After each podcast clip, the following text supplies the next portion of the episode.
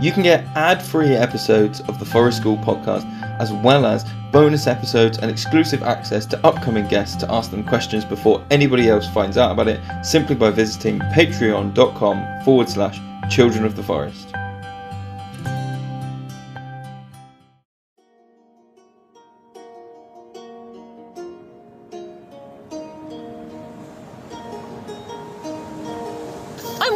And I'm Lewis. This is the Forest School Podcast. Let's go!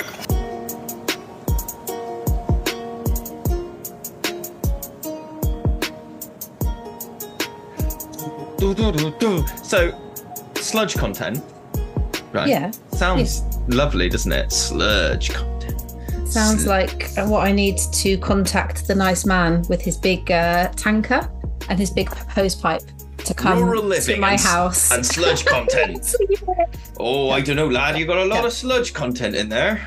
to pump the shit out of my lawn. Well, I'm guessing this is where it comes from. Um, I was just telling you, sludge content is this thing that's like uh, on even in like short form videos like TikTok and YouTube shorts and all those things where they split the video in half and they have normally the top half is and maybe we're feeding into this the top half is like somebody talking in like a podcast or somebody talking in an interview and then the bottom half of the screen is something with no sound but something that's like visually very satisfying like um have you seen the ones where it's like sand getting cut into like Yes. blocks or like soap cutting is one i think or Yeah. somebody playing a video game in a very smooth way or something that like and Yeah. um it made it made me think about because we talked we were just saying we talked about soft focus in a different episode.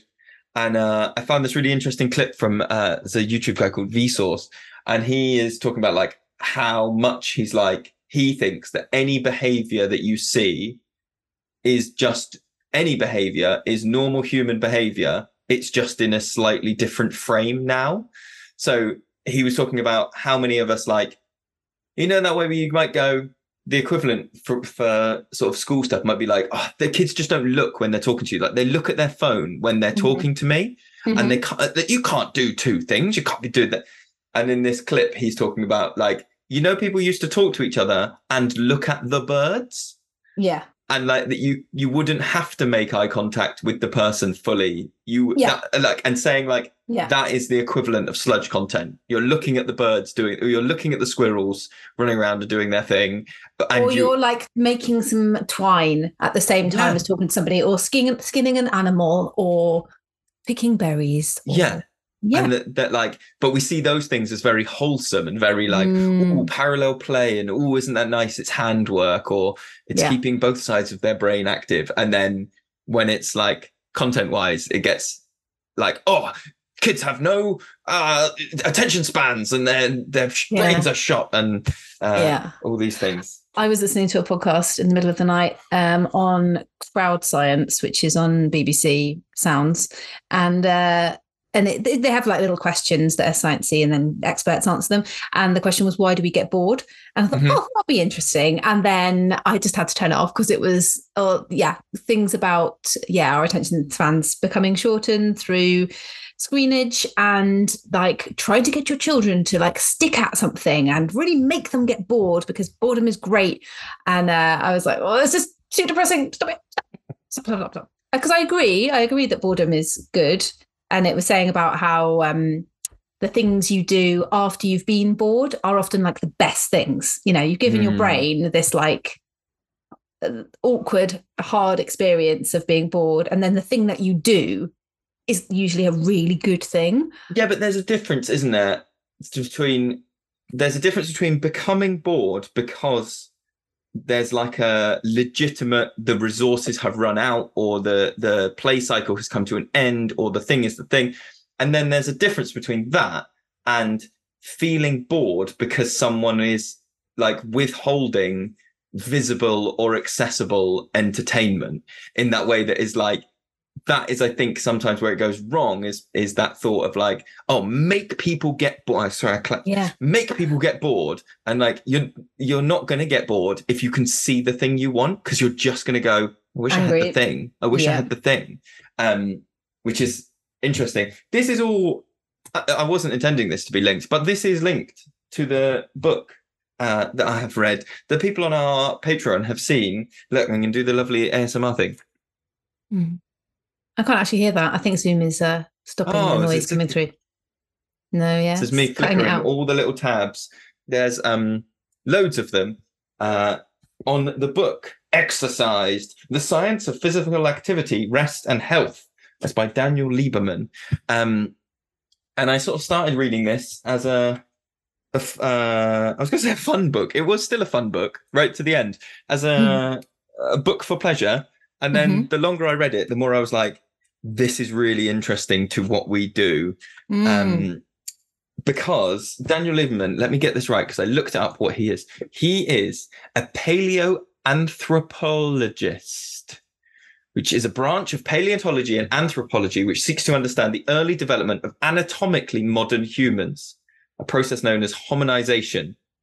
Mhm. Uh, so his uh, so he looks at things like petrified skeletal remains, bone fragments, and footprints, cultural evidence such as tools, artifacts, and settlement localities.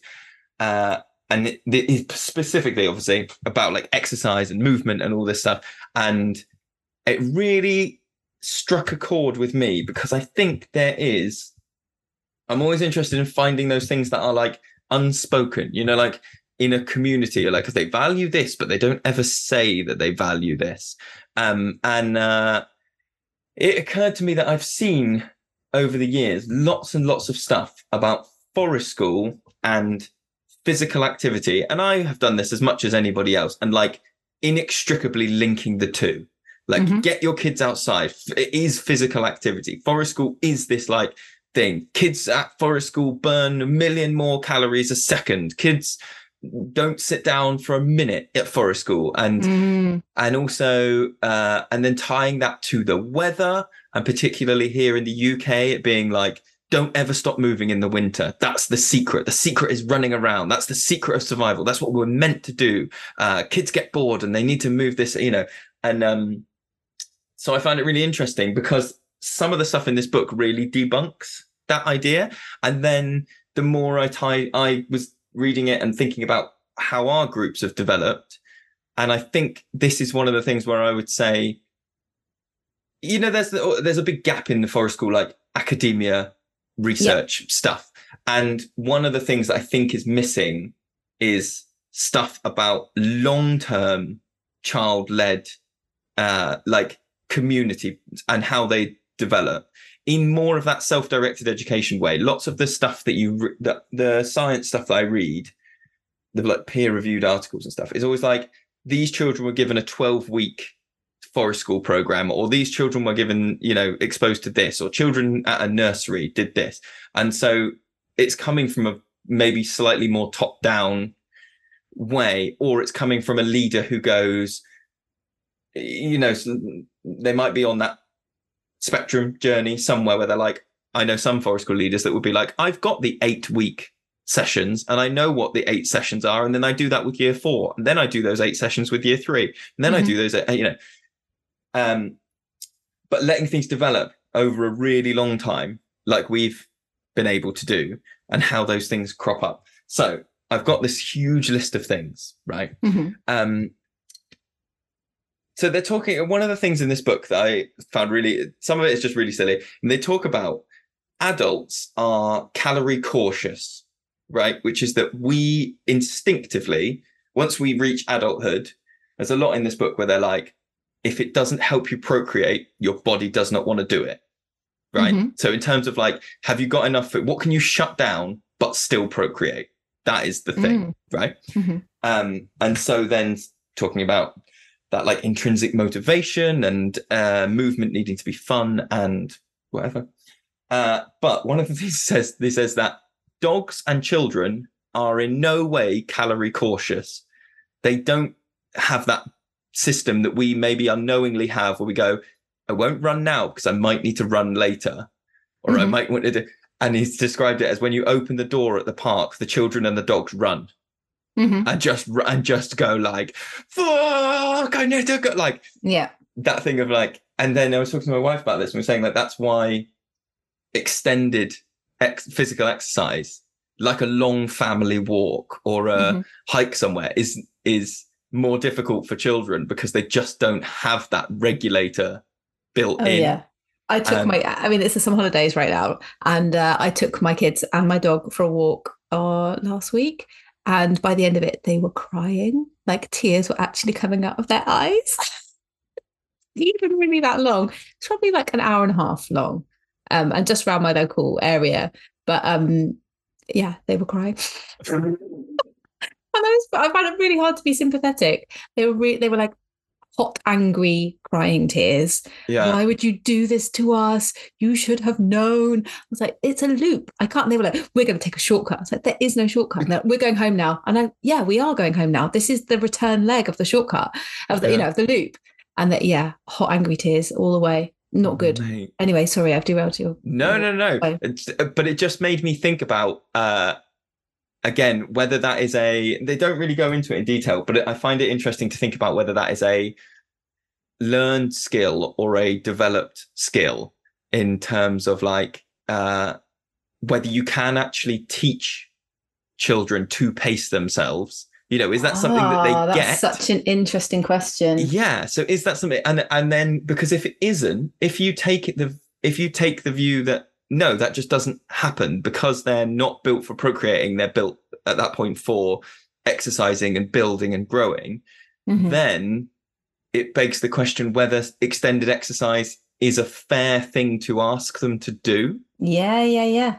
And I don't Because have the they will just get that. fried just by living just Yeah. by existing they're expending so many calories and being so active all the time that is very true and if you watch them even just like having a chat. Yeah. yeah. They'll be like moving. They'll just be like hopping and, and skipping and swaying and just wandering around. They're so often absolutely still when they're little. I'd say before the age of like 10 Thanks to everybody that's rating and reviewing on Spotify and iTunes. It really helps us to find new listeners and share what we're doing with more and more people. Lots of that neat is it called neat movement? You know that like neat movement is all the little stuff that you do you know bouncing your leg or Mhm. uh yeah flicking your head backwards and forwards or doing like that stuff that builds up. Mhm. um yeah. So the overarching thing of the first half of this book that i found really interesting is this guy is unpicking i don't know if you've read it the book born to run nope uh, so massive book in the like fitness and parti- obviously particularly the running community. Uh, this guy went to go and not this author, a different author called Christopher McDougall, uh, went to see uh, the Tarahumara tribes in South America Mhm. who run uh, 70 mile like marathons for Mhm. fun, right? And and barefoot and they don't ever get injured and they run them into their like 60s and they you know do this crazy stuff and he's had amazing success and people have gone and done this stuff uh, and this author uh, makes a comparison so he says uh, he went to go and visit the Tarahumara people uh, and he's talking about how like it's increasingly hard to go and visit genuine hunter gatherer things uh, Yeah. like communities because they are moving more and more to an academic tourism model where there are people who just host scientists. That is how they Mm. make money. And so then you're losing the hunter gatherer thing because people keep coming to stay. Uh, it's very interesting that's yes yes So- and also i've read some stuff recently that says it's not actually correct to study um sort of people who are living in a tribal way now and then just assume and extrapolate Yeah. extrapolate those Yeah. observations and go well yes well that's how all of humankind has existed all over the world at all times like that is just not factual it's not accurate Yeah. um, because there are so many variables Oh, including what you've said you know that's really interesting that they that that kind of like yeah way of life might be being preserved for the sake of that income stream and that observation and that actually yeah there's a weird historical this is completely off topic there's a weird historical thing which is where um in ancient greece um one of the ways that sparta kept going as a, a name and a place for as long as it did was that people from the other city states in greece would go and visit sparta and they would put the spartans would put on a show of training and, Mhm. and pretend like, oh, we're beating the Warriors. Oh, and then people would go, wow, they beat the Warriors there. They're so amazing. Yeah. And like, they weren't doing the shit. It was, Yeah. anyway, this is a side Yeah. thing. So this guy goes to visit the Tarahumara to, to just go, this is insane. Uh, This goes against all my research. I need to go and see these people. Mhm. Um, and he goes there and the says that this race that they do, that's 70 odd miles, uh, is something they do once a year. Mhm. And he said it's the equivalent of going to Hawaii on the day that they run the Ironman competition Mhm. and watching all the Ironman athletes and then coming home and going, do you know the people in Hawaii? They they every day they cycle 20 miles and they swim for an hour and then they run for and like he sort of goes, these people do that once a year, and the rest Mhm. of the year is sitting around. They do two hou- uh, I've got it written down. It's like two to three hours of light exercise and two to three hours of moderate exercise a day, which is quite a lot. Yeah. But Yeah. says the vast majority of their time is walking to a place and then either sitting to gather things like grubs, roots, tubers, those things, Mm-hmm. or sitting and crafting, sitting and making, sitting and cooking. And it is all done like communally. And I think there's a massive parallel there for Forest School in terms of how much we show children, particularly children, like running in sessions or going on swings in sessions or like competing in obstacle courses in sessions. And like that makes such great Instagrammable social media content. And so then the narrative in people's mind becomes that like Forest School is super active. And also that thing that I know I've been guilty of and not guilty of that I have done in the past, which is like, if I keep them busy, they are easier to manage. The group Mhm. is easier to manage when you're like, okay, first off, hide and seek. Then we're going to play uh obstacle course challenge. Then after that, we're all going to run down to the pond. Then we're going to do this th- and like, and thinking that that is somehow more natural, more primal, more like that's what they Mhm. need. That's what they'd be doing anyway. They want Mhm. they want that.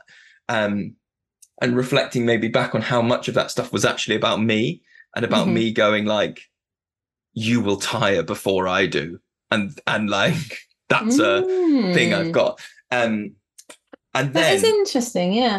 and then thinking about the groups that we have now where we have really developed that like child sent child centered learner led whatever you want to call it thing. Actually if you go if you take these people so he goes and sees like the hadza people in America in uh, mm, africa and he's like yeah they're sitting around they're doing crafting and tubers and whatever over a six hour day in our sessions, I would say the majority of it is sent is spent sitting around, and it might not seem, but it's like sitting around planning for the war or sitting around, uh, you know, in the hammocks discussing what the rules of the game are going to be. Actually, the bursts of energy are very short through the day, and I'm not sure that I'm not that, sure that I've know. reflected to this. You disagree? I think I might disagree with you there. Go on. I think that if you, I mean, I don't know if this book kind of more scientifically divides types of activity and gives those a name in terms of, but I would say if you kind of, if you're literally talking about sitting down, sitting or reclining, so sitting on your butt or lying down, Yeah. which could be on a bench, on a hammock, um, wherever, as being like a low energy activity. Mhm. And then you've got the medium energy activities, which is the stuff that I was just saying about like, yeah, you might be chatting and planning, but you're doing that as you walk about or Mhm. as you climb a tree or as you're kind of it's almost like a kind of absent-minded kind of activity. Do you know? But that's that's the wrong phrase to use, but that's the one that comes to mind because the movement is not the point. Okay. Do you, do you know what I mean? I'm I know what you describing mean. like if you just kind of did a that our session is halfway it's halfway through the It's day. like incidental movement. Yeah, incidental. So if you just did like a little scan over the woods and who's doing what, yeah, most people are most people are talking. Not everyone's talking. Some people might be playing by themselves, Mhm. but it is that kind of like no, not running, not going fastest person to the end of the obstacle course is the winner. It's not yeah, that that's like really rare. that's the high energy Yeah. thing. That is the like the movement is the point, or like the animal game. That is Mhm. the we are all running away from you and you have to catch us and put us there, or you have to sneak up on us and surprise us. That's you know that the the Yeah. movement is the point. It's like the main reason for existing at that time. And then yeah, this huge bit in the middle, which is incidental movement, where if you almost like tapped someone on the shoulder and said, What are you doing right now? And they'd be like, I'm chatting about the rules of the game. Like, No, but with your body, like what are you doing? And they go, Oh, um, I guess I'm like balancing on this beam that's tied to the tree. What why why are you doing that then? Don't know, just fancy it. Why what are you doing right now? I'm I'm hanging upside down on the gymnastics thing. Do you know what I mean? It's like Yeah. and I think that's the difference. That's going back to what we said before about children and adults. That adults don't do that so much. Adults are, as you say, more calorie cautious, so Mhm. they- they're doing less of the kind of just incidental big body movements. You might be fiddling with something or doing something else, but you're going to be on your butt. Um, Yeah. So that's what I think is happening mostly. I think that's that what. Yeah. middle. I think we're saying the same thing. Maybe I over. Yeah. maybe I overemphasize the like sitting still Yes, bit yeah, of it. sitting I think. Yeah. I. I ima- Yeah. It's the.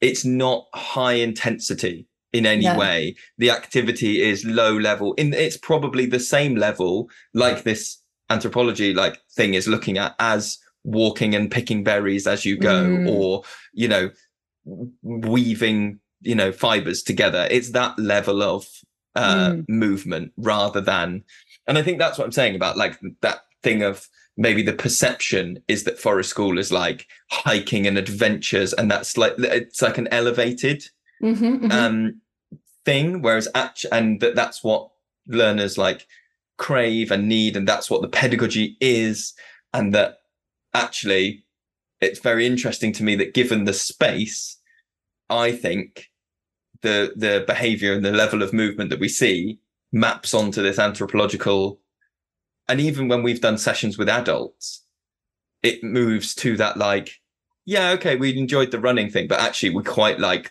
pottering pottering Mm. around bit of potter a bit of bimbling um to use some very british words Do you think um going back to what you're saying about like how you might have planned a session back in the day, the olden days when you were but a young hobbit in the forest and you'd uh, not, you know, and that you're kind of newer to forest Yeah. school.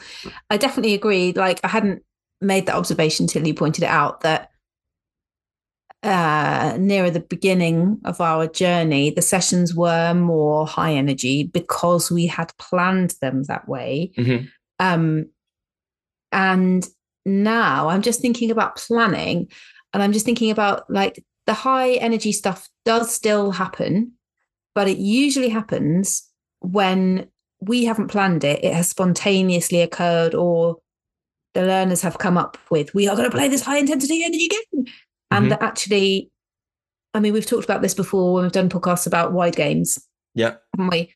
But I think a few years ago, you and I both would have planned a lot more high energy wide games, usually at the beginning of a session, and then again halfway through, and then maybe again to wrap up the day. yeah And that we have kind of learned through experience that that isn't always successful, at least with our groups, Mhm. that they want to do the high energy stuff, but they want to do it on their own, own terms. They want to make the rules. They want to decide when they do it, which completely makes sense, doesn't it? It's like if you are going to, Yeah. if you're looking at it in terms of um, I'm expending calories, and it is, you know, even if kids aren't conscious of that, the Yeah. human body is like, okay, right, I'm so I'm doing this really high en- energy intense thing and emotionally intense as well because they are younger and there's that whole sort of emotional and uh, imaginative investment in that type of activity. It's really high cost in both of those areas, both in terms of calories and in terms of like emotional expenditure.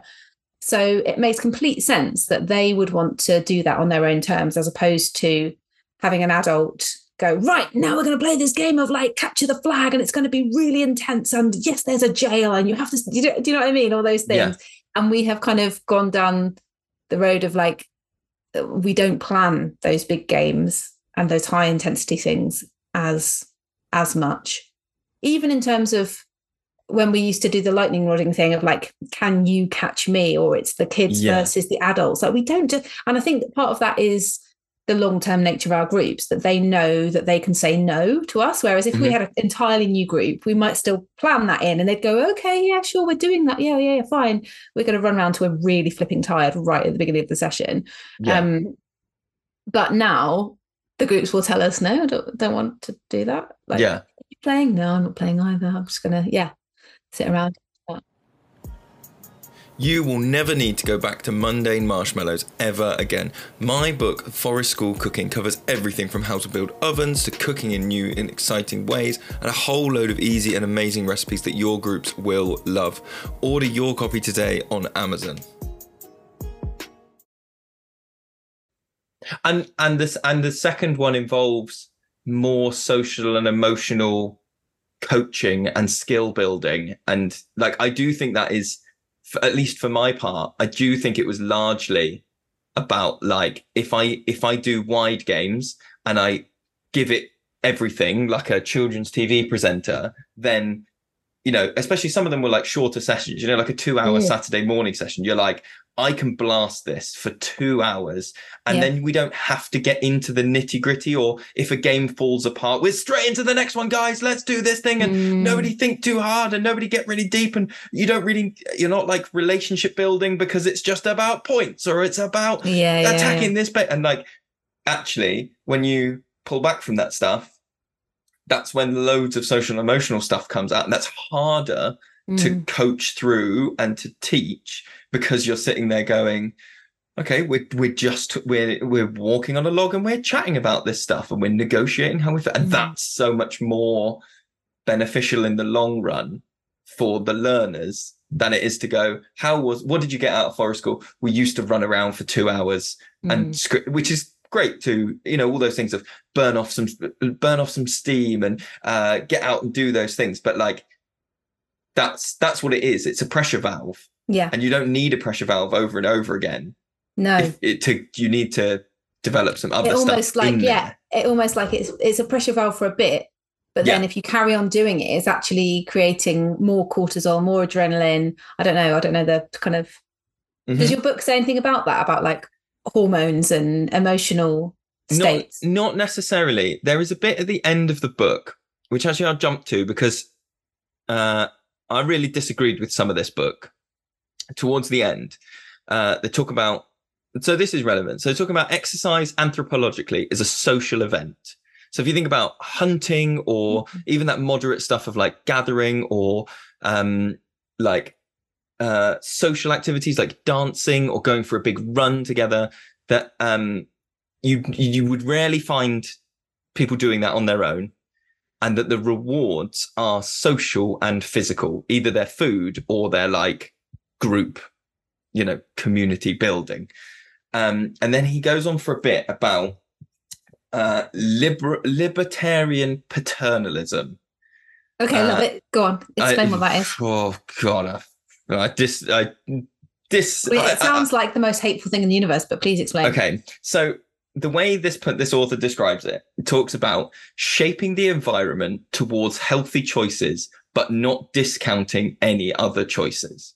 Mhm. So you still would have the example being like, uh, you know, that thing where they made the stairs out of a subway station play musical notes. okay And so people will start using the stairs and they go, oh, that's fun. But there's still an escalator next to it if you Yeah. want to use the escalator. And so going like he argues that that is a government or society or a its role to go, this is healthy for you. So we will Mhm. make it enticing, but we won't force you, hmm which is very interesting, I think, Mhm. because I think that gets into my brain about place-based design or that's actually less bad than Um, i thought it was going to be Okay, you- right. But then let me let me read you a words. quote because I this is the challenging bit. That's not the challenging bit. Sure. This is the challenging bit. Uh, he talks about then motivation and set and more of this stuff. Students in my university pay a fortune to, to have professors like me compel them to read, study, and work under the penalty of getting bad grades or failing. These students compete for and agree to these conditions because they know they would not learn as much without the school's nudges, shoves, and requirements. Mm. So he frames it as like the students have paid to come to a place so that you will motivate them with sticks, Mm.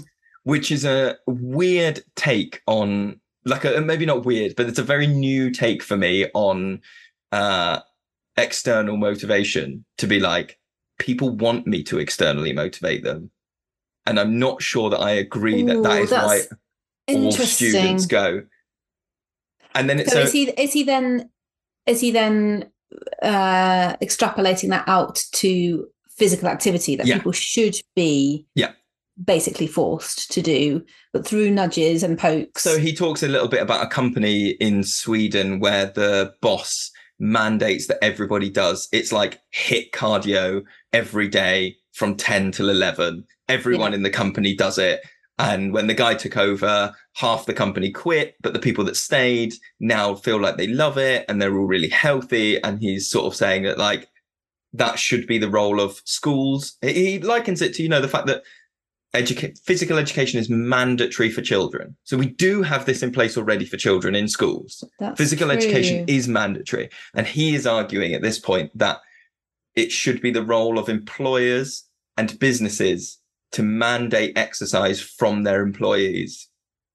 That's interesting because I was just thinking about so in the last couple of years I've started doing way more exercise and strength training and the person who runs that has said to me before about she so she has looked into the science and psychology of this world and has said that you do you know you she was talking about doing things for free and she was like i wouldn't ever do things for free like run a boot camp for example or like you know an exercise session in a park um even if i was funded to do that because people don't invest in it unless they have something in there they've got to it. skin in the game Yeah. they've signed up they've paid some money even if it's a small amount of money Yeah. but it needs to be the right amount of money that it doesn't feel uh insubstantial enough to not show up Yeah. and that also you've got some accountability so basically agreeing with what like what your man is saying that um you know and even still she will like she'll do like programs for people and she'll make a spreadsheet and she'll say do this exercise followed by this followed by this and every week fill it in and i'm going to look at it i look at it on mm-hmm. sunday night Some accountability stuff. it's accountability and it Yeah, is yeah. that kind of motivation and i mean i definitely work that way. I, I, have tried so in- many times in my life not just with exercise but with other things like, like oh yeah i'm going to make this i'm going to form this new habit i'm going to form this new routine i know it's good for me and i know it makes me even feel happy and feel good and i feel so proud when i've done it. But unless i've got some yeah accountability or skin in the game in terms of like a financial um commitment then it just doesn't stick. So i kind of see where he's coming from. I see where he's coming from. I I don't think I think this is where it splits. Is his book is not aimed at children. His book is aimed at Yeah. adults, and I and I think I can see it from the point of view of adults and the world and creating worlds where healthy choices are encouraged or uh setting things up like that. You know, account. I'm all for like you accountability buddies and systems and things like that. I think it is not so easy to talk about when you're talking about children yes that I it- agree. and I that's agree. where we're ta- like i'm taking his work and and applying so he's not i don't think saying anything heinous in this book but if i then take it uh, into the forest school world into a children's world i think that is different and requires Well, adapting yeah, because then you go down that line of like, if we accept that, you know, exercise is, is good, and I don't know if he kind of touches on the kind of yeah very hot topic of like childhood obesity and childhood you know diabetes and all that kind of stuff. Um, you know, so if you accept that being active, even in a moderate way, is like extremely beneficial, and that most children don't get the opportunity to do that enough, because we can see that in the kind of, you know, in the sort of health information about children, young people. Um, but it's that idea of it being forced, and if you also look at, you know, would we feel comfortable going? No, everyone has to play this game, you know, and some people will run sessions like that and we'll go, no, Mhm. we're all doing this now, and you all have to run you know. It's like how do you factor in not just personal preference but disability and different levels of fitness and how people emotionally feel about that and all those kind of things. And then you think okay like you just pointed out about pe in schools. Well they do do that to children in schools. So if like i don't feel comfortable saying that in a forest school session, no, you all absolutely have to do this. Um, but everyone is forced to do not everyone, but in some schools, everyone will be forced to do cross country running or football or whatever, and that surely of- there's some it's kind of often halfway. rarely scaled as well. I think Yes, exactly. PE is There's rarely choice. scaled. The It's like- differentiation that you see in a- an English lesson or a maths lesson is Mm. very different to any differentiation you'd see in a PE lesson. Yeah, I think Yeah, my yeah. experience, anyway. I'm not throwing PE teachers under the bus there. Yeah, That's yeah. my experience. Is yeah, that people might differentiate for skill in terms of like, oh, okay, you guys are in the football club, so you go do this drill, and Mm, you guys you practice this one. But in terms of like cardiovascular health or mm. um, you know, anything like that. I my education experience was never like, okay, you guys only have to run half the cross country track yeah, yeah, yeah. because you guys are shit at yeah. it. Or stuff about coordination, for example. You know, it's Yeah, like like you're all just playing tennis, so just play tennis. It's like, Yeah. um, I can't actually hit the ball in any way. Are you going to give me some other activity to do that builds you get my a fucking huge racket. Here's your differentiation. Yours is the size of a bin lid. That is what I needed. And then And you go down and yeah. down. The best the best kids have got a ping pong bat Yeah, and they're fucking going for it. exactly. And there's no shame. No one's allowed to uh, feel any shame. That's forbidden. Well, I'm no, joking, you wouldn't because they- those kids have got a bin lid. Ah. um I, But- I imagine in my fancy world, you know, my like fancy world where I talk about how like education is all perfect and it's all amazing and it's all Yeah. my ideas because Uh-huh. my ideas are always right. Mhm. So in this fancy world, I agree with your man that I think that in during a school day or a working day, there is like an hour of exercise time and you Yeah. are paid for that or it's like scheduled in and you have to do it, but you can do whatever you want. You can I'm do making like notes of this. Yeah, what do I have to force you to okay, you Yeah. have to employ a yoga teacher, I'm you not doing that.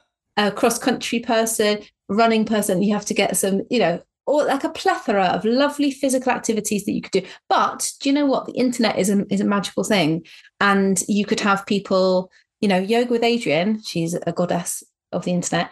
Um, she does like a, a like a streaming yoga class, but it's not live, but you sign up to it live. Do you know what I mean? So she recorded Okay. it Yeah, yeah. whenever, but it starts at one o'clock, and you can see that lots of other people have also joined. I don't think you can see them, but you're all doing it at the same time, so you get that vibe That's that like social thing. That's the doing it. social thing. exactly, Exercise is social. yeah. And so you could do that. You could make use of of the internet to um to for you know virtual teachers almost to be doing these kind of activities.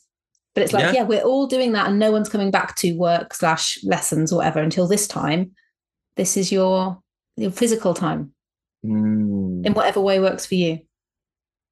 Okay, we've Cheap. solved that one. We've Cheap solved and it. easy. It's fine. Right. I'm going to slightly change a bit now. There's a t- uh, Yeah. bit talking about sleep. So I found Mm. really interesting because this book is looking at that mix of exercise and sleep and rest and all this stuff. So, uh, the non-industrialized cultures that this guy went to look at, like Amish cultures and hunter-gatherer tribes and all these things, sleep on average six and a half to seven hours a day.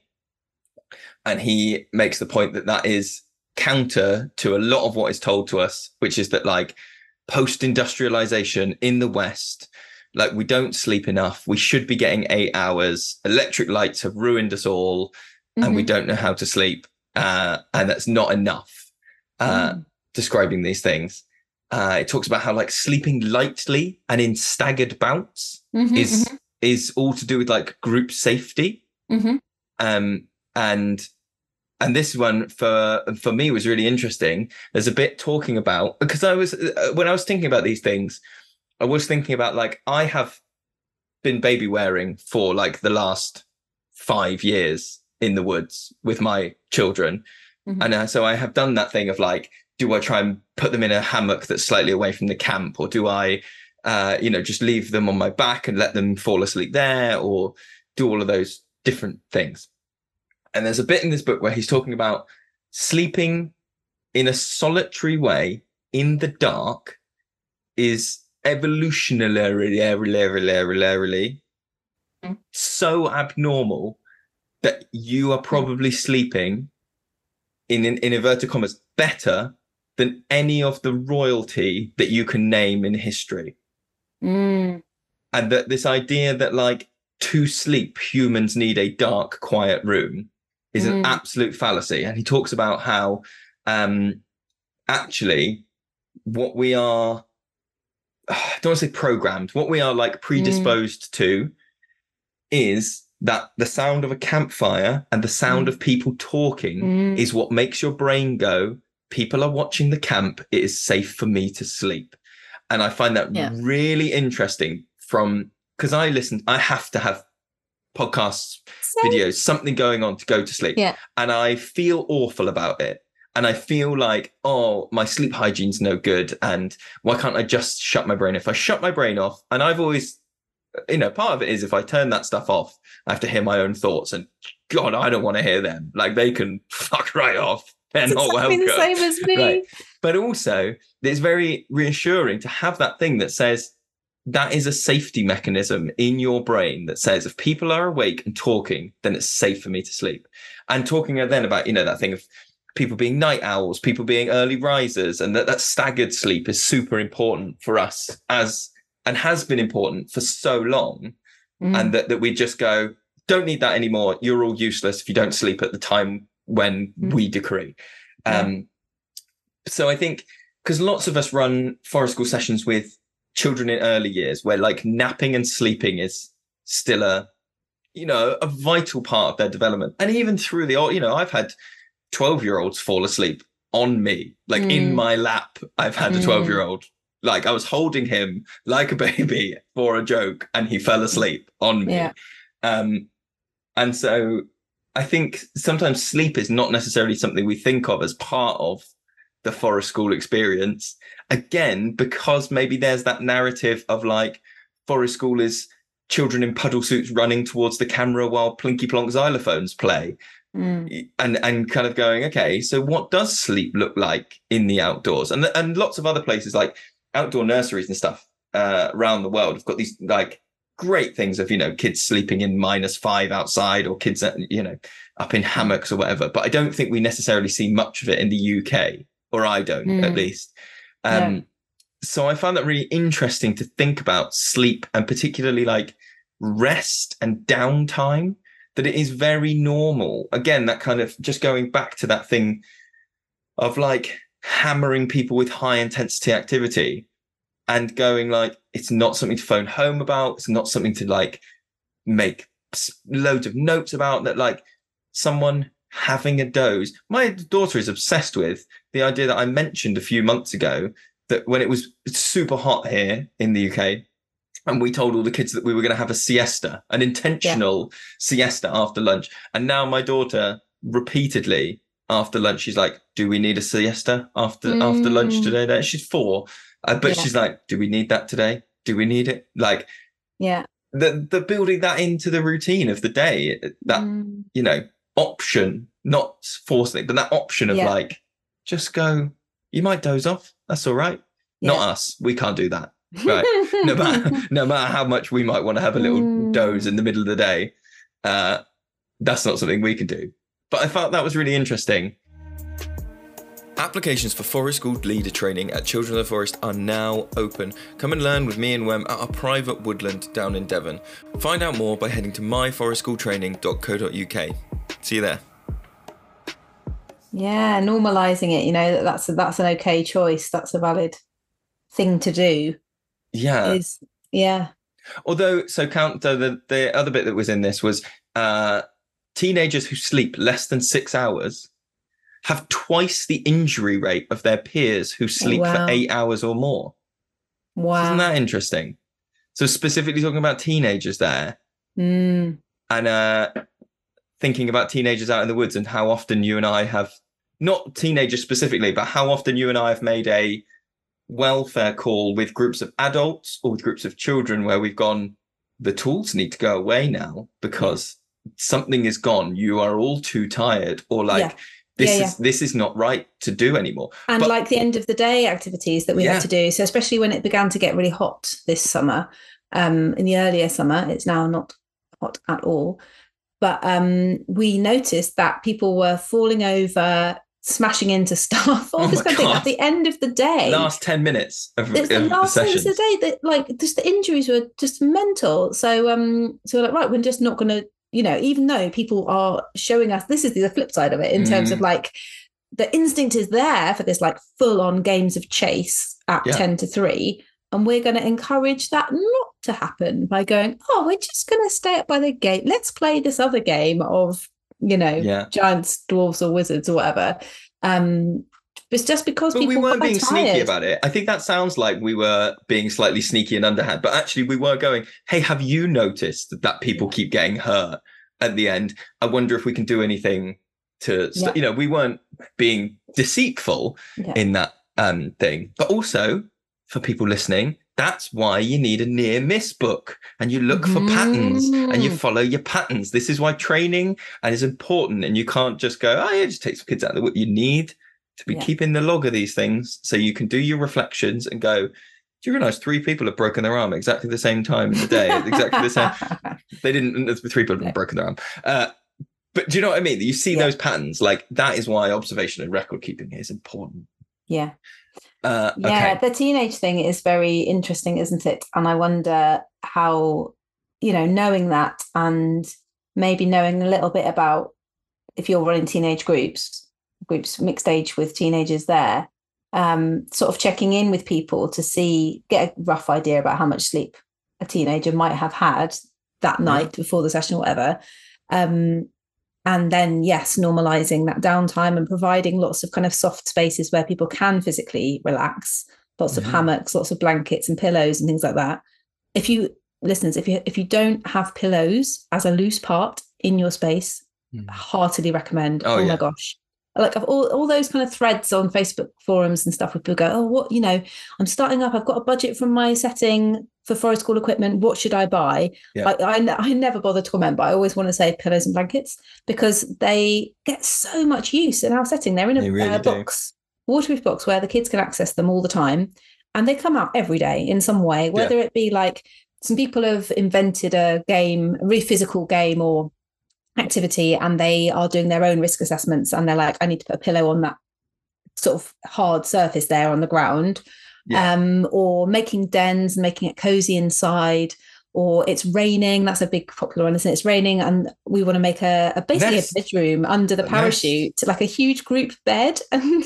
that's so sweet i love it um yes i mean my son is getting into that teenage phase it's really quite weird so he's 11 and he's just started sleeping in and it's really weird it's like where where is he is he oh my god he's still asleep what is this it's really weird because it, he used it used to be that no matter what time he went to bed he'd always be up at like half six seven no matter how Yeah. many hours he My had in kids are like bed that. It doesn't matter when they Yeah. go down. exactly Six but o'clock. now he'll still be like asleep I want to show you. Do you know what? I will put some pictures on the Patreon for this. Uh, but as we're talking about it, uh, I'm gonna hold up. You can see these photos of the Hadza people oh and, where, yeah and where they sleep. wow And so this Wow. person is sleeping with their head on a rock. These people are. These are some children. Uh, there, you see that? yeah yeah Uh, and again, talking about that like normality of that is how yeah hu- humans sleep. Um, I will put that picture on the Patreon. Um, so I want to talk about being aggressive. okay I want to talk about because you're fucking winding me up. Uh, no, um, I talked to you already about this, about in this book, and they talk about reactive and proactive aggression Mhm, mhm. and I bloody love it. This is my new little like jingle jam jag. Oh, yum yum yum. So, reactive aggression is that thing of uh, you are holding some. Oh, did you hear that? no It's that horrible Thank- big burp that came out of me. Thankfully, Zoom saved me from that. Zoom is being very kind to your It ears. really is. uh reactive we'll pretend look we'll cut all this shit out right uh, reactive aggression is uh that thing if you're holding something and i take it off you Yeah. that your reactive aggression is punching me in the face right Mhm. which is like a thing that all animals might do if like they're eating something and they get nudged out of the way it's a bite at your sibling or if it's a you know that sort of those scraps that you see lions have or uh those things where it's like you have wronged me fuck you Mhm. and come back Mhm. um and proactive aggression uh, so they talk about sorry and they talk about in this book that like reactive aggression is the thing that we aside from lot not all but a lot of other animals we have trained ourselves out of. Like we encourage that out of our young and that we as a species are less and less reactively aggressive uh, and that is part of our like pro-social thing. And I don't and then if I take that work and I drop it into forest school and we talk about like reactive aggression and hey I was in that hammock or you I didn't I didn't like it when you tagged me like I don't think there's any issues with saying that we are encouraging people to control their react reactionary aggression. Would you Mhm. say that's right? Uh, which is great. Then they talk about proactive aggression, which is like it's almost like premeditative aggression, which they describe in a uh, paleo- paleontological anthropological. God, it's too many syllables. Yeah, we know. That in that, right? They Mhm. talk about it being like setting up an ambush or sneaking up on an animal from four different directions or planning a murder or Mm. all those things that require forethought and planning strategy Mhm. right and uh saying that basically anything that involves a weapon uh, any like human death that involves a weapon is an example of proactive aggression because you have to have had the weapon in your hand Mm. so it's rare, not impossible, but rare that you are accidentally walking with a weapon. You are Yeah. walking with a weapon with some strategic intent here that, like, Yeah. I'm ready to defend myself if something happens. Right. Yeah. Um, and this book goes into stuff where they talk about like dispelling this myth that some people, uh, this sort of thing that's going around that's like, oh, well, pre agriculture, hunter gatherers were all egalitarian and there were no disputes because um, if there was a disagreement, you just move on. You just move on to the next place. You just, you know, there's no competition for these things. Resources are abundant. Everybody lives in harmony. And then they talk and they go through and then they find these like examples of like, uh, like a burial site in Iran that's 60,000 years old. It's way pre agriculture. And there's like pregnant women and their children and children in there who have been stabbed and their hands are bound. Mm. So this is like a, uh, you know, this is a strategic, thought out thing, Mhm. and uh, talking about then that we, uh, through through the time now, have basically developed sports as a way to do both of that reaction control and proactive aggression, like encouragement. Mhm. So uh, they talk about most sporting games involve being strategic, having like your side versus another side, possibly the introduction of like tools or a, you know, like whether that's a club or a bat or a ball or something that involves doing those things. And that also the rule part, the rules parts of games are us displaying to our community that we can control that reactionary aggression when wronged Mhm. which I find really interesting. If I think about major league sports now, I'm not sure the reactionary control is there a lot of I was just thinking the same thing. I was like, hmm. So where does the like the player effing and jeffing at the referee or shoving someone out, you know, dirty tackling someone? Where does that fit in that theory? but it's interesting, isn't it? Culturally, I think, and also then That's I. That's the I- aim. That's, that's- the aim of well, it's the uh, uh, maybe it was. I think it's maybe it's fairer to say that was the aim, right? Mhm. And and maybe we've moved beyond, you know, well, it's still punished, isn't it? If it happens, true. you know, and like there was that boxer in the uh, was it in the Olympics recently or or the one before who um did lose it, absolutely lost it, and I think when the referee had like called a break or whatever, Right. just punched the crap out of the other person. Oh, person. right. Oh yeah, and was like banned, if not forever, Right. for a long time. But just yeah, very publicly on TV, just Hmm. absolutely went no. Um, but yeah, usually even if somebody does lose control, they get their red card or their penalty or whatever, lose the points, and that sort of conforms to that. Yeah, that's not true. okay. That aggression is not That's okay. It needs to be within these parameters. Yeah. I think it's interesting. It really, I, I found it, uh, I don't think I found it challenging. I found it interesting that you could say, with this reactive and proactive aggression thing in mind, that you could say that at Forest School, we do encourage and facilitate aggression.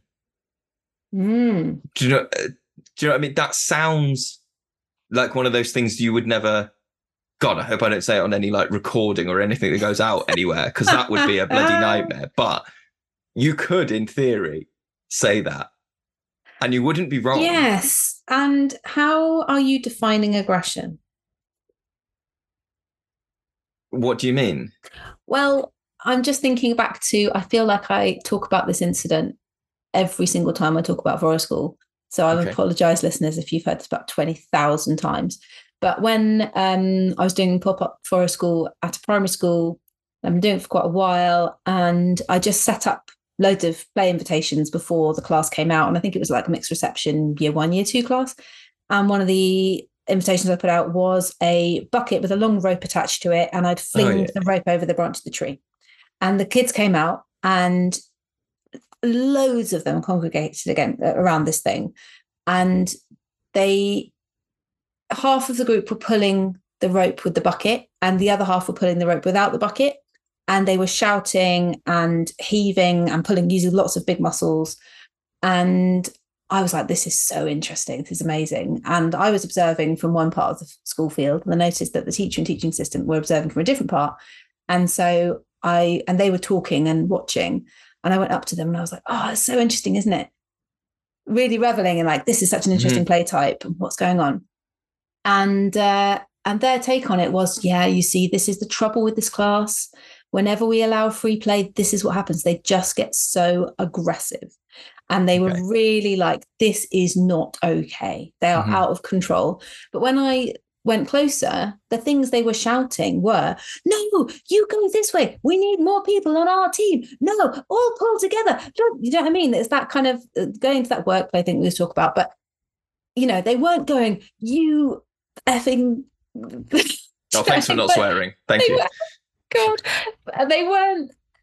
I don't know. It's about how you define aggression. They were shouting Well, yeah, and they were so- using big, big muscle groups. And yeah, okay, they, you know, if they had, if one team had pulled really hard, the other team might have got pulled over and hurt, but they weren't pulling hard enough for that to happen. And nobody did get hurt. So what? How do you define? You know, and they weren't So, kind of going, yeah. "We're going to steal it from you. It's ours." They were, I don't know. I can't- so I think you could take that though, and you could say that, and maybe this is a better description of like reactionary aggression. True reactionary aggression in that scenario would have been if one person, if one team had done a big yank, right, Mhm. and the team that had had the rope yanked out of their hands went over and punched the other team Yeah. like like physically assaulted them or like screamed in their face or did a thing Mhm. because that is outside the realms of the game Mm. it becomes proactive aggression because it was inside the realms of the game and i think there's an interesting thing where i think about how many games involve one both teams trying to be proactively aggressive in order to create a scenario this is Mhm. really high end right so yeah, yeah, yeah, yeah. apologize I'm with you. I'm with you. Right.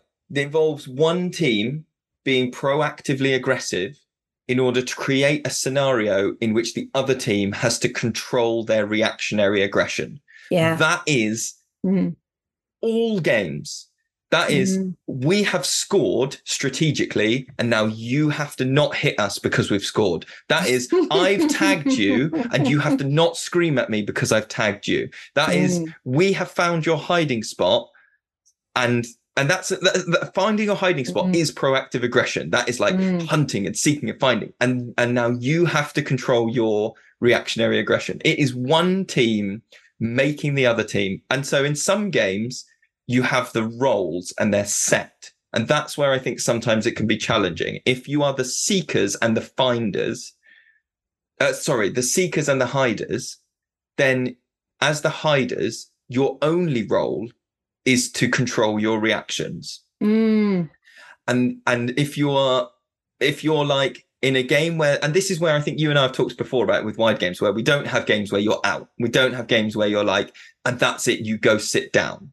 Mm. Because when you're in fixed roles, fuck, I've this I'm working this out as I talk and I'm really enjoying it.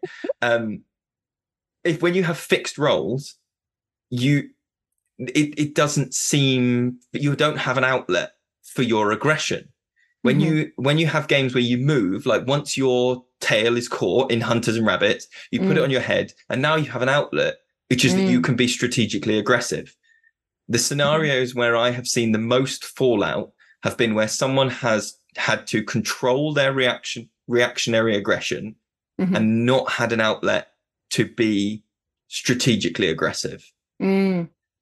Yeah, yeah, yeah. and i've talked in a very weird high I get yeah. way there no, I get it. I completely get it. What I want to do, uh, what I want to say as a further point to that is kind of going back to that story about the bucket and the rope and the tree. Is I wonder whether our sort of lens for seeing those different types of aggression is sort of on a bit of a scale or a continuum. So those Okay. probably who are working in forest school, our lens or our sensitivity to the differences between those two types of aggression is actually mm-hmm. quite honed. We have a lot of practice at going, oh, that's that sound that sounds a bit rough. I'm going to go and investigate. Oh no, actually, I'm not going to intervene there because I can see that this is yeah yeah yeah yeah i'm with you you know they're working things out and they're man you know and it is a challenge for them to hold in that reactionary aggression but they're doing it right now and i'm here in case they lose the ability to do that or it just wet that muscle isn't quite honed you know trained enough yeah and yeah it just gives out. But that people who don't work with learners very often in free play yeah. aren't very used to and and again yeah is in that education role or that parental role um the adult looking after children part of our role is to help them learn to control reactionary aggression. And Like, to see the granularity between those things. Yeah but i just don't know if, if most of us have enough practice at that because and also have we ever had enough practice at that? Because a lot of the time you know in sort of history that kind of play would be away from adult eyes. So it actually be down to the kids okay. to you know decide amongst themselves who's stepping over the line into reactionary aggression and how are they going to deal with it. Um you know in my childhood it was like i had a war going on with the black lawn boys from the ne- next mm. door housing estate. The black lawn boys. And it, the, the, did they have the a black lawn? I sorry i really need to know that why was the name of the housing estate. It was called black lawn. Oh okay. i don't know why. It was like a new it's not like a family thing. of arsonists. No. No. The black lawn boys. The terror was real you know? I'm sure. One of them chucked my bike basically off a cliff. It wasn't a cliff, it was just like a mound of mud on this building site. But actually, like, you know, just as hard as he could threw my bike, bike down thing. And then I was like, right, well, you could have broken my bike. He didn't. But I was like, I'm, I hate you and I'm going to kill you. So we used to make, we used to make balls of mud and like dry them in the sun. And we had this den. And then we would be wanging these like hardened, basically cannonballs out of clay at them as hard as we could, trying to hit them. And they'd be stamping on the roof. It was like a full on war. No adults around. right because this is recorded and i think we I need to so stop your testimony at this point So scared. Anyway, so some people, I think, I think there's just a there's a that as Yeah, we yeah. talk about like risk uh-huh and healthy risk. That is a bit that's huge, isn't it? That is Yeah. part of risky play. Is that the the people you're playing with could actually lose control and actually verge into reactionary aggression, and that's the that's the risk. yes um, but that a lot of children don't get the opportunity to explore that kind of world for a long enough time and if they do then an adult might come along and go no no no no no this is not okay because they misjudge the types of, of aggression or mislabel them yeah anyway yeah Well, yeah, I know what you mean. Um, okay, sidestep. This is quite interesting. Uh, actually, this is I made a note of this, and this is no. Do you know the oldest clam in the world was dredged and killed just to prove that it was 507 years old. It was the only way they could work out how old it was. Was they were like, this thing's fucking old, so let's get it out and chop it up. I'm sorry. What has this got to do with anything? What? Okay. so this has to do with they're talking about in this book about like senescence and aging. Yeah. And uh, so to to link it back to uh, there's a bit at the start of this book where they're talking about um, the negative effects of sitting, Yeah. right? And they talk about the fact that the negative effects of sitting can't be outweighed by um uh what's the what's the like discrete bouts of exercise so they have this thing where it's like people who sit in an office for a whole day and then go and just sit at home or Mhm. people that go and sit in an office and then go to the gym for two hours and then go home Mhm. and the people that went to the gym had like increased cardiovascular health, increased muscle mass, but had no decrease in the markers uh, of like illness and death related to sitting, Really? basically. Right. Why? Uh, because the way they describe it is like you need to turn your car engine over periodically to stop it from seizing up Mhm. periodically squatting, standing, light movement wakes up our muscles and contributes to all the mechanisms that monitor and like level our blood sugar and our fat storage. Okay. So yeah. they were saying makes that it is to do with that thing of standing up for 10 minutes every hour, squatting, you know, Mm. moving that thing. And so uh, I think that's hugely relevant to working with young people in forest school and, and in education broadly, in that idea of like the discrete 20 minutes of playtime or the discrete bit of lunch is not the same as moving their bodies during the day. And for Mhm. us as adults, like moving our bodies during the day. So then this is I'm getting back to the clam, I promise. Uh, then they talk about uh, later in the book, it's talking about the grandmother hypothesis. Do you know this thing? Rings a bell, but tell me. That they are grandmothers are like uniquely important in human society because we are one of the only animals that doesn't like uh I'm going to phrase this in like the most tactful way that I can think of right now in this moment. That Do we you don't mean just reproduce and then die? we don't just keel over once we stop being able to Yeah. have babies, right? Yeah.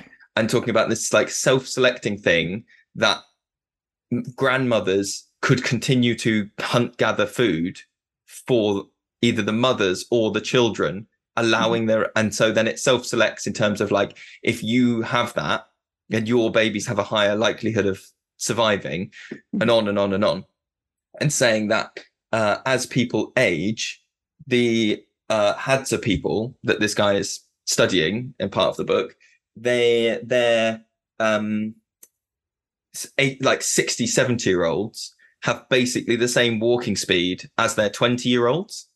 Mhm. But in the Western Europe, you know, Western educated, industrialized world, it drops off dramatically. And that this Mm. like Western idea of like retirement is actually what starts to slow us down. That we stop turning the engine over, basically Mm. um and that this like constant but low level movement is what's Yep. super important and again that kind of goes right back to what we were talking about at the start with the Mm. kids doing this like constant low level movement they're ticking Yep. things over they're just going like hmm, hmm, hmm. Uh, and then they talk about these people's where they're doing these like endurance events like the 70 mile runs or the um and he said that sometimes we think about that as a like weird tribal what an extreme thing that must be a cultural thing. Um and he talks about how dance throughout human history is the way that we practice movement. You're holding up your doodles. Um Yeah. yeah. Uh and uh saying that like dancing is the thing that keeps us going Mm. and then he talks about so he talks about like the Hadza people have these like uh it says between 12 and 24 hour dance events where they just get into this like stupor and like Yeah. move and move. And that is building up all the like walking muscles, but Mm. without having to like do walking. And Love then it. he's like, and that is not massively different to Jane Austen writing that she danced with Mr. Darcy Yeah, until yeah, the yeah. morning. And it's like, you might think of dance as this weird, abstract, like, oh, okay, it's round the fire, it's that uh, recapitulative play thing. But Mm-hmm. it has stayed in our, Mm. you know, physio. Oh, there's so much more I could talk about.